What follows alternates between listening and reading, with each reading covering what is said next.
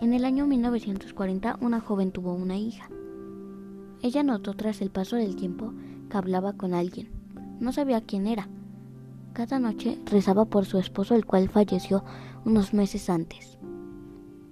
En 1944 asesinaron a la madre de la niña y tuvo que sobrevivir sola durante un año.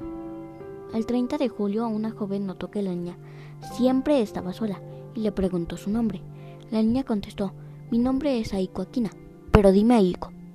La joven respondió, lindo nombre, mi nombre es Aneko. ¿Quieres que te cuide? preguntó Aneko. Aiko le respondió que sí.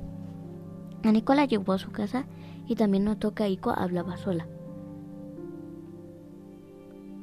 Aiko, ¿estás bien? preguntó Aneko. Aiko solo dijo, estoy hablando con mi mamá y con mi papá. Aneko quedó muy pálida y la dejó sola en su habitación. Al día siguiente volvió a preguntar sobre sus padres y, preguntó cómo se llamaban. Aiko respondió, oh, ellos son Hiro, Hiroki y Asami. Aneko le contestó lindos nombres.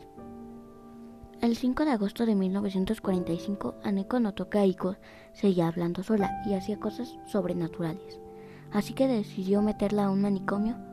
Al día siguiente, inició la guerra de Hiroshima y Nagasaki y lamentablemente cayó una bomba en el mismo manicomio. Fallecieron algunos de los pacientes, incluyendo a Iko.